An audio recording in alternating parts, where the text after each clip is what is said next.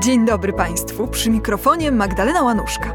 Połowa sierpnia przynosi nam co roku maryjne święto, ale chociaż no, szczególnie w Polsce kult Matki Boskiej jest bardzo rozwinięty, to i tak nie jest on chyba aż tak rozbudowany, jak to miało miejsce w średniowieczu.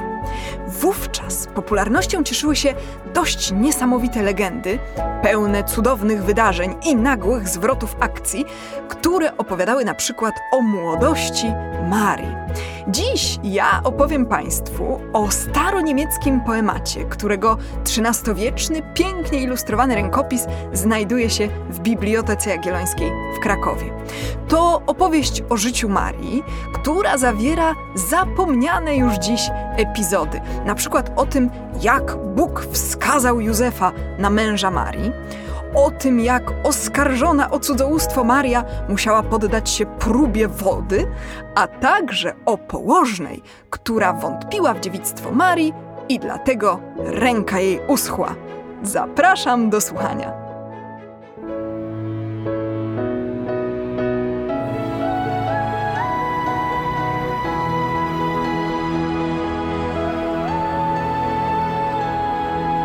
Dziękujemy patronkom i patronom za wsparcie. Dołącz do grona dobroczyńców podcastu Tygodnika Powszechnego w serwisie Patronite. Tak się złożyło, że miałam ostatnio przyjemność pracować nad tekstem, który ukaże się na blogu Biblioteki Jagiellońskiej, który poświęcony jest wyjątkowemu rękopisowi związanemu z Matką Boską. No, jest to oczywiście rękopis średniowieczny.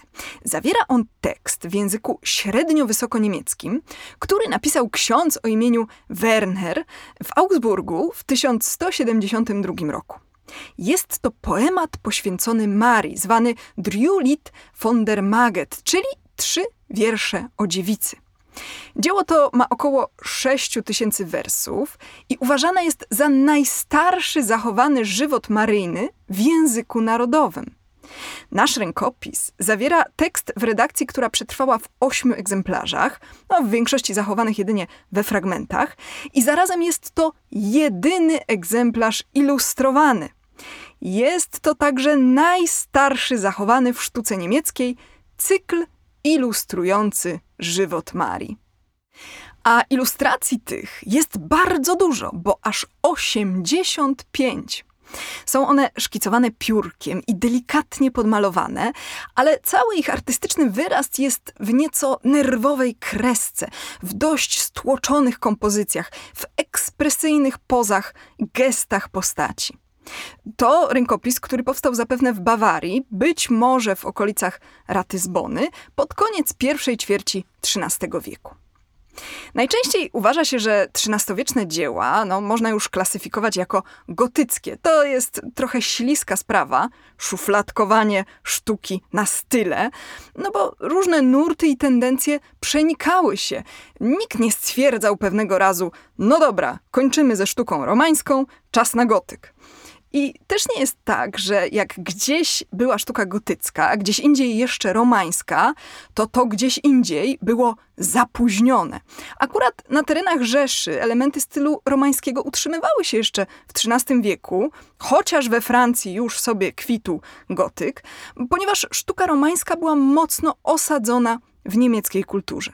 Przechowywany w Bibliotece Jagiellońskiej rękopis jest tego świetnym przykładem. Ta ekspresja i nerwowość kreski oraz pewna przestylizowana dekoracyjność szat to są właśnie charakterystyczne elementy tradycji miniaturstwa romańskiego. Oczywiście reprodukcję zobaczycie teraz Państwo na stronie mojego podcastu w serwisie Tygodnika Powszechnego.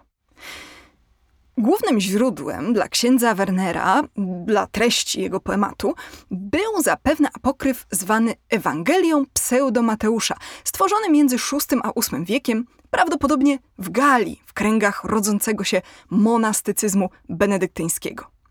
Punktem wyjścia dla tego z kolei utworu była łacińska parafraza tzw. protoewangelii Jakuba, powstałej w drugiej połowie drugiego wieku.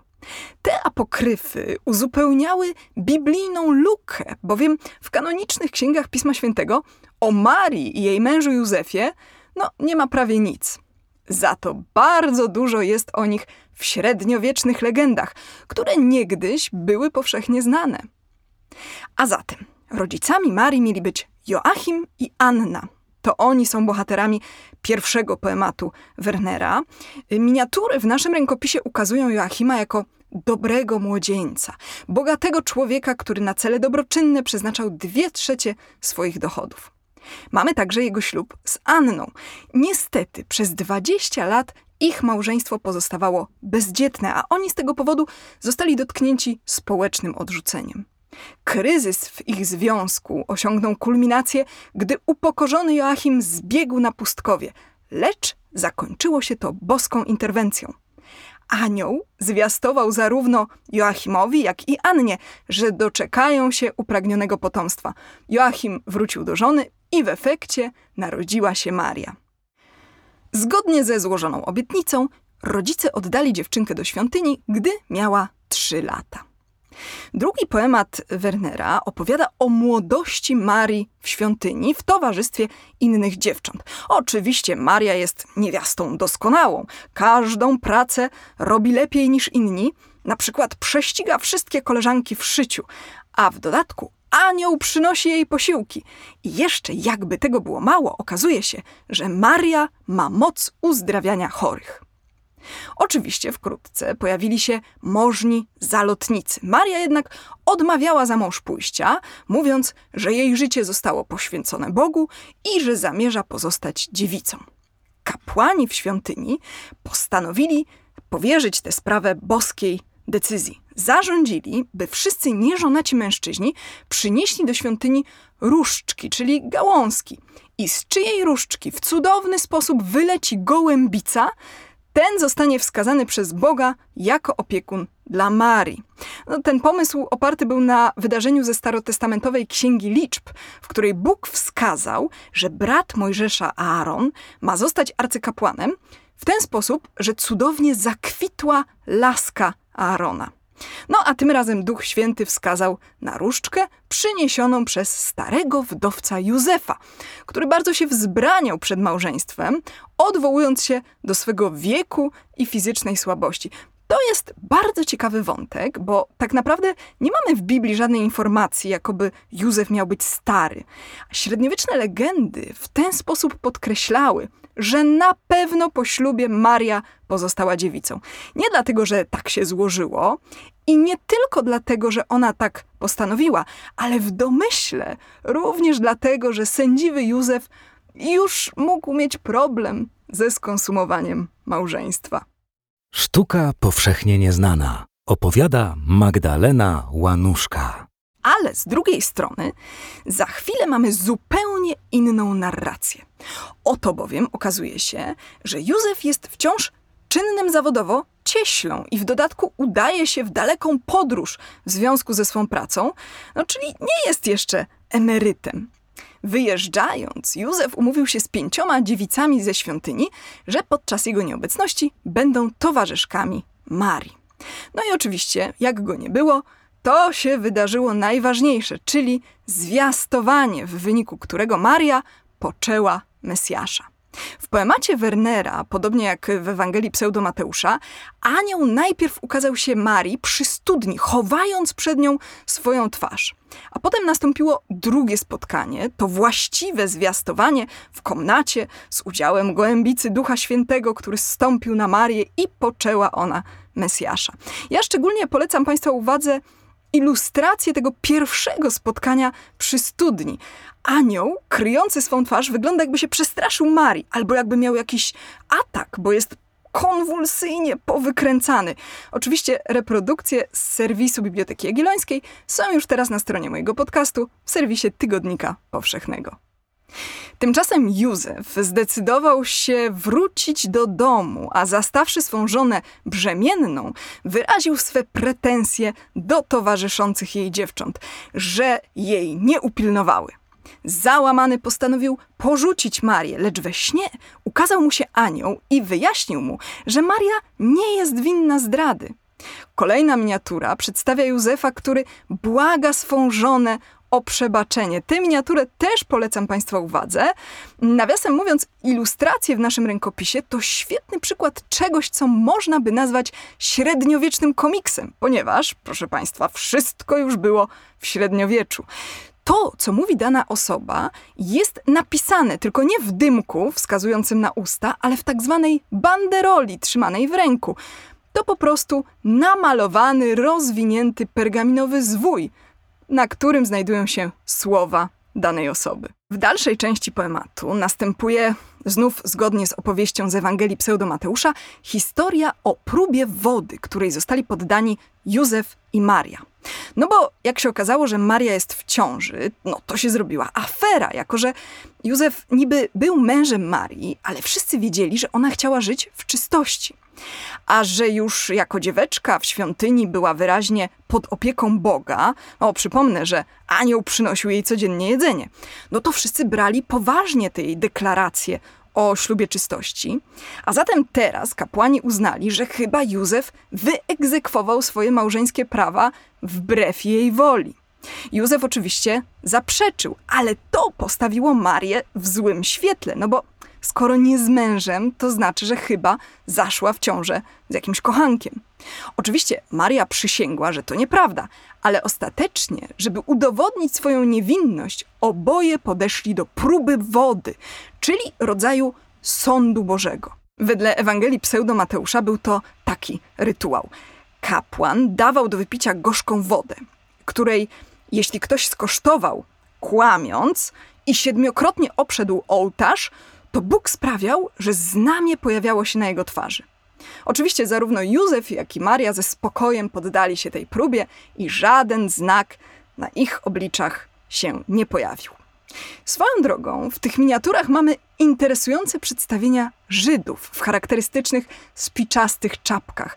To nakrycie głowy zwane Pileus Cornutus, które było noszone przez Żydów w Europie już w dwunastym wieku, ale w trzynastym wieku stało się niemal powszechne, ponieważ w tysiąc dwieście piętnastym roku Sobór Laterański czwarty wprowadził prawny obowiązek odróżniania Żydów i Saracenów od chrześcijan za pomocą elementów ubioru. Antysemickie nastroje na terenach niemieckich w dwunastym i trzynastym wieku no, znalazły swe odbicie w takich dziełach jak nasz rękopis. Józef nie jest przedstawiony w tej czapce, tak jakby sam nie był Żydem, bo w tej opowieści Żydzi są przeciwko Marii i Józefowi. Trzecia część poematu Wernera jest poświęcona Bożemu Narodzeniu. W przyjściu na świat Mesjasza spełnia się rola Marii w dziejach zbawienia. Mamy tu oczywiście znane z Ewangelii podstawowe elementy tej opowieści, że został zarządzony spis powszechny, że Maria i Józef udali się do Betlejem oraz że schronili się w grocie, gdy Maria zaczęła rodzić. Cykl Bożego Narodzenia w rękopisie przechowywanym w Krakowie ma jednak jeszcze innych, apokryficznych bohaterów, a właściwie bohaterki. To dwie położne, które Józef miał sprowadzić do Marii, a które nazywały się Zachel i Salome. W zasadzie Józef sprowadził je już po fakcie, bo sam poród nastąpił cudownie szybko i bezboleśnie. W Ewangelii Pseudomateusza przeczytamy nawet, że porodziła syna, którego... Gdy się rodził, otoczyli aniołowie, a gdy się narodził i stanął na swych nogach, natychmiast zaczęli go wielbić. W sztuce ten wątek w odniesieniu do dzieciątka Jezus, że miał zaraz po narodzeniu stanąć na własnych nogach, no raczej się nie pojawia, ale przeszło to do legendy świętego Mikołaja. I tak mamy przedstawienia, w których nowonarodzony Mikołaj o własnych siłach staje w wanience. No, ale wróćmy teraz do naszego Bożego Narodzenia. Józef sprowadził położne, bo nie rozumiał, że Maria ich nie potrzebuje, bo jej poród nie jest obciążony klątwą Ewy. Po tym, jak popełniony został grzech pierworodny, Ewa usłyszała od Boga: obarczę cię niezmiernie wielkim trudem twej brzemienności. W bólu będziesz rodziła dzieci. Ale to nie dotyczy Marii, która jest wolna od grzechu. Z tych dwóch położnych Zachel od razu uwierzyła, że oto dziewica urodziła dziecko, zaś Salome no, powiedziała, że musi sprawdzić, czy rzeczywiście dziewictwo Marii pozostało nienaruszone nawet po porodzie. No i sprawdziła, ale z powodu jej niewiary ręka jej uschła. To jest kolejny bardzo popularny motyw w średniowiecznych legendach. Jak ktoś poddaje w wątpliwość świętość Marii, to mu ręka usycha. Cała sprawa nie zakończyła się jednak tragicznie, ponieważ anioł nakazał Salome dotknąć dzieciątka i została ona uzdrowiona.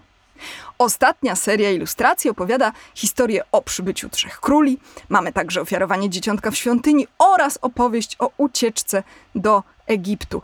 Bardzo ekspresyjne jest przedstawienie rzezi niewiniątek. Na jednej z miniatur ukazany jest mord z ciałami chłopców pociętymi na kawałki, a na drugiej szalejące z rozpaczy matki. Powrót świętej rodziny z Egiptu poprzedzają przedstawienia choroby Heroda oraz jego samobójczej śmierci, bo wedle ludowych legend Herod, uosabiający zło, popełnił ostateczny grzech, odbierając sobie życie. W naszej miniaturze dość spektakularnie wylatuje on przez okno.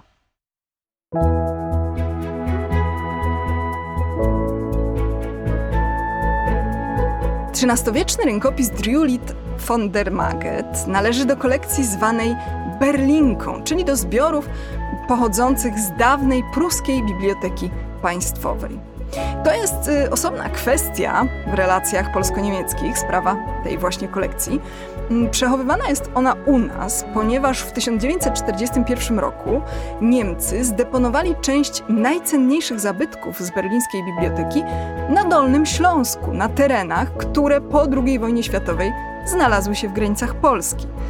Nie są to zatem dzieła zagrabione, to się liczy po prostu jako mienie opuszczone, a biorąc pod uwagę ogrom strat, jakie polskie biblioteki poniosły w wyniku działań Niemców, no dzisiaj zwrot Berlinki oczywiście nie wchodzi w grę.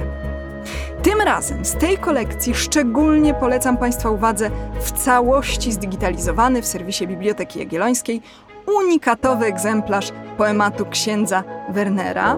Jest to niewątpliwie prawdziwa perła w polskich zbiorach. Dziękuję Państwu za wysłuchanie tego podcastu i do usłyszenia za miesiąc. Magdalena Łanuszka. Jeśli słuchają nas Państwo w Spotify albo w Apple Podcasts, zasubskrybujcie nasz kanał. Jesteśmy też w Google Podcasts i w aplikacji Lekton oraz na w w w kropka tygodnik powszechny kropka p l slash podcast.